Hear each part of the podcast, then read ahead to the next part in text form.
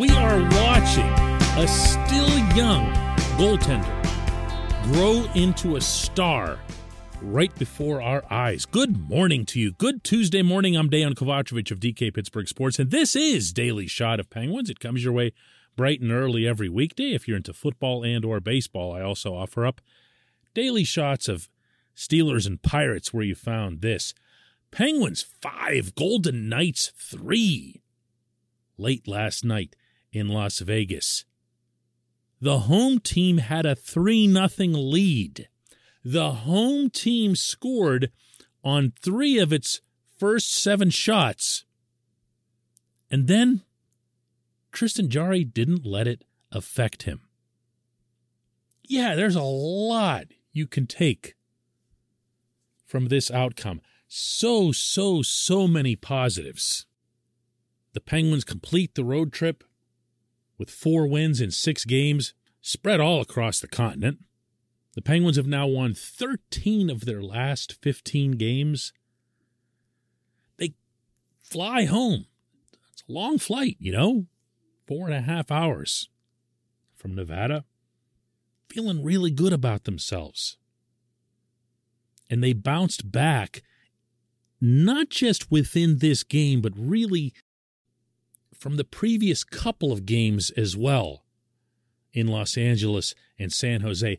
Mike Matheson put it really, really well after the game. I thought uh, that that was huge for us for sure. It wasn't it wasn't the best road trip. I think we were right about 500, uh, and that's that's not a great great place to be. And um, I think the way the game went too, to to be able to be down three nothing, and at the end of a long road trip, um, you know, I think it would have been easy to kind of, you know, start feeling sorry for ourselves and, and pack it in in a sense. And we, we did the complete opposite, and that was that was huge for us. Those those are the type of games that when you get into the playoffs and things aren't going your way, you, you think back to those games like that's a great hockey team that we just played tonight, and and we are able to come back from a three nothing deficit uh, against them. That, that builds a lot of confidence in our group. Don't know how often I've mentioned it on this program but Matheson's one of the most fluid speakers on this team. Uh, really, really uh, has a head for the game, which you wonder about sometimes when you watch him in the defensive zone. The two things really don't match. But I digress. He's totally right. And the team deserves full marks for everything that went on in the final two periods of that game last night. Jason Zucker with a couple of goals, Kasperi Kapanen setting up one of them. Uh, I thought the Sidney Crosby line, in addition to the empty netter and, of course, uh, Jake Guentzel's wraparound goal for his 20th of the season, I thought they did a lot of good things over 200 feet. And I'm going to mention this, even if it ticks people off. I thought Dominik Simon was outstanding. No, he's never going to score goals at this level. He actually doesn't care if he scores goals at this level once you get to know Dom. But when he plays that kind of defense, uh, when he's suppressing shots, taking the puck away, doing all the uh, the little things that sometimes became big things in this game, he is a valuable contributor. And I know it never looks good when you take a Radim Zohorna out of the lineup and have Dominik Simon in, but this was an example of what kind of value Dom can bring. And at the same time, I'm going to go right back to square one and point out the goaltender's own evening and how it stood out. This portion of Daily Shot of Penguins is brought to you by the good people at the Greater Pittsburgh Community Food Bank, where they're committed to providing food for all of our neighbors in need across Western Pennsylvania. They, in turn, need your help. Find out how $1 can be turned into five full meals for those in need. Visit pittsburghfoodbank.org. It's not like Jarry was awful or something there was a soft goal early on. Definitely should have had it. And there was a really ugly giveaway to the side of the net that really should have been another Vegas goal, but he went sprawling forward to knock it away. Did you hear what Matheson said about how it could have been easy for the Penguins as a group to just kind of fold up and say, you know what, end of a trip. We're going home after this. We'll get everything straightened out once we land. You know, we're not even messing with this. Well, that might have applied to Jarry as well. Think about it. How many bad nights has he had over the course of this season? Like one and a half? Really? Any more than that? I can't think of any. He could have said, you know what? Same thing. End of a long trip, really good opponent. With the Golden Knights holding down first place in their division, still poised to be a Stanley Cup contender again. No one would have blamed the Penguins. No one would have blamed Jarry. It would have just been one of those, oh, well, this was one of those uh, classic outcomes that are almost preordained. But they didn't, and he didn't. And I don't know about you, but there's nothing in my eyes still that's more important than how Jarry responds to adversity through this regular season and leading up to game one of the playoffs. Let's not forget that he's been issue number one ever since the series with the Islanders, and he's going to remain issue number one until he wins game number one of the playoffs. That's just how it is. When something like last spring happens to the player manning your most important position, and that's the almost singular source of the letdown for what was a really, really good hockey team then, too, then all eyes are going to remain on him. And they should. And look, it's wonderful that things have gone so swimmingly for him that he's richly deserved being an NHL All Star.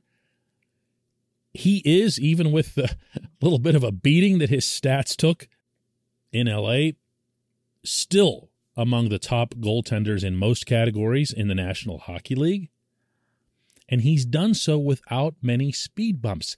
Well, speaking just for myself here, I want to see the speed bumps. Now, ideally, from the Penguins' standpoint, those come like this in a victory where they're down three goals and just magically rally and everything. Because then you keep putting up points while you see Jarry getting tested. So in this one, he wound up with 23 saves on 26 shots, didn't give up another goal, obviously, over the final 19 that he faced. Made some really good stops within that. Uh, in particular, the ones he'd have to fight to see through traffic. Golden Knights just bring so many bodies to the crease. It's not the type of team that the Penguins face on any regular basis. And the Penguins as we acknowledged after the game in Dallas, aren't the greatest at clearing the crease. So he was going to have to fight all night. But guess what? He did. He fought. He bounced back. He didn't wilt. He didn't crumble. And it's another little notch for him along the way, just as it was when he bounced back right away from the bad game in D.C. Remember that? This tells me a lot more about where this kid's headed than him going on some long shutout streak or winning streak. Not that it's easy to do those things, but it's easier, any athlete will attest, than bouncing back from adversity. Good for him. He's, he's, uh, let's not go too far here. He's getting there. He's getting there. When we come back, just one question.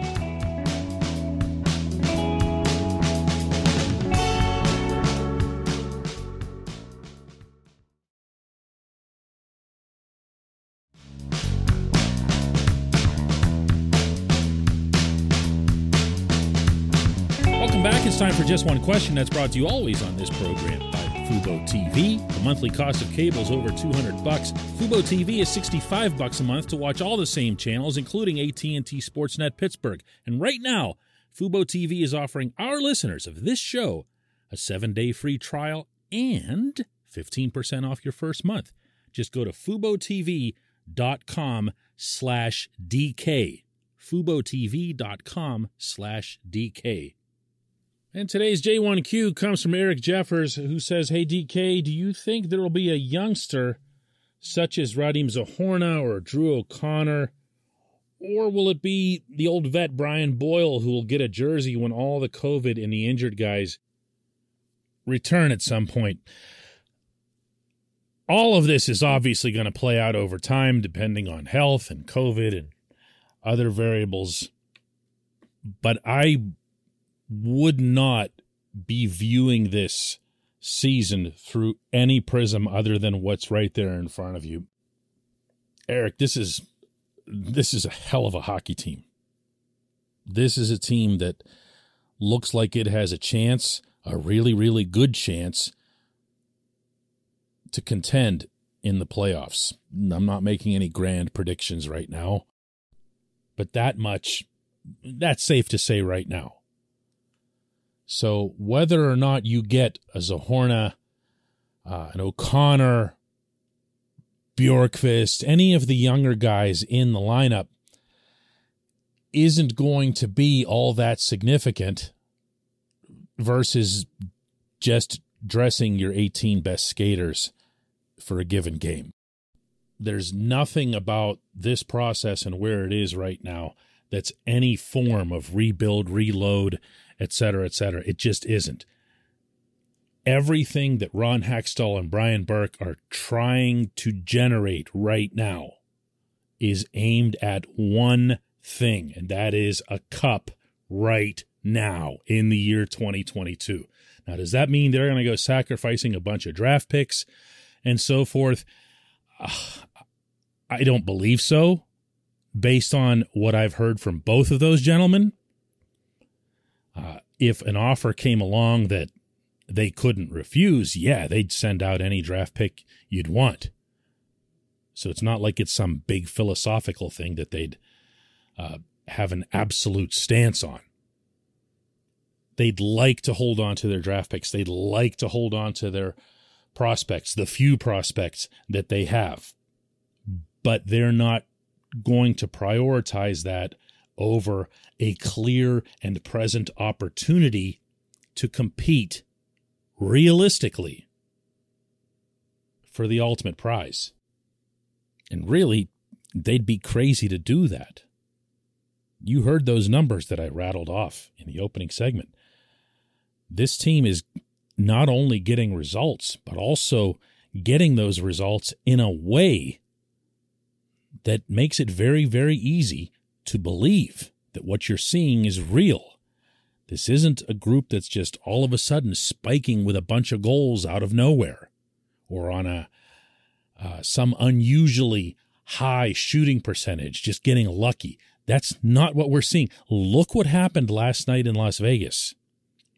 Even when the Penguins were trailing in that game, they were out shooting, out chancing, the Golden Knights, a team that doesn't get outshot and outchanced all that much. So, yeah, as I referenced in the opening segment, Zohorna comes out, Simon comes in, and that's going to be a great big audible groan from the fan base. And I see why. I get that. I was watching Zohorna too. But what ended up happening? Simon played a really big role in winning that game. No one's going to admit that anywhere. I might be the only person that even says it out loud, but he did. O'Connor and Bjorkqvist, of course, are in different categories right now. O'Connor went on long term injured reserve with an unspecified injury. Who knows how long that'll take or even what it is? Bjorkqvist was returned to Wilkes-Barre Scranton so those guys that came up, they got their opportunity, they got their feet wet a little bit. You're going to see that with different players throughout the season. When I sit down and write up ideal line combinations for game 1, going to be honest with you here. I don't have the kids in there. I would love if they blew a hole through the wall to get in there, like Zohorna maybe was beginning to do. That would be tremendous on lots of levels. But you're not going to force it. You're not going to force it. Not this season. I really believe that. I appreciate the question. I appreciate everyone listening to Daily Shot of Penguins. Let's do another one tomorrow.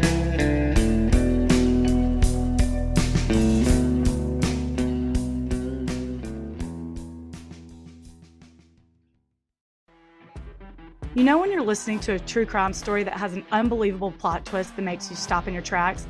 That's what our podcast, People Are the Worst, brings you with each episode. I'm Rachel. And I'm Rebecca. We're identical twins who love true crime cases that make you say, didn't see that coming, and we hate the people responsible for them.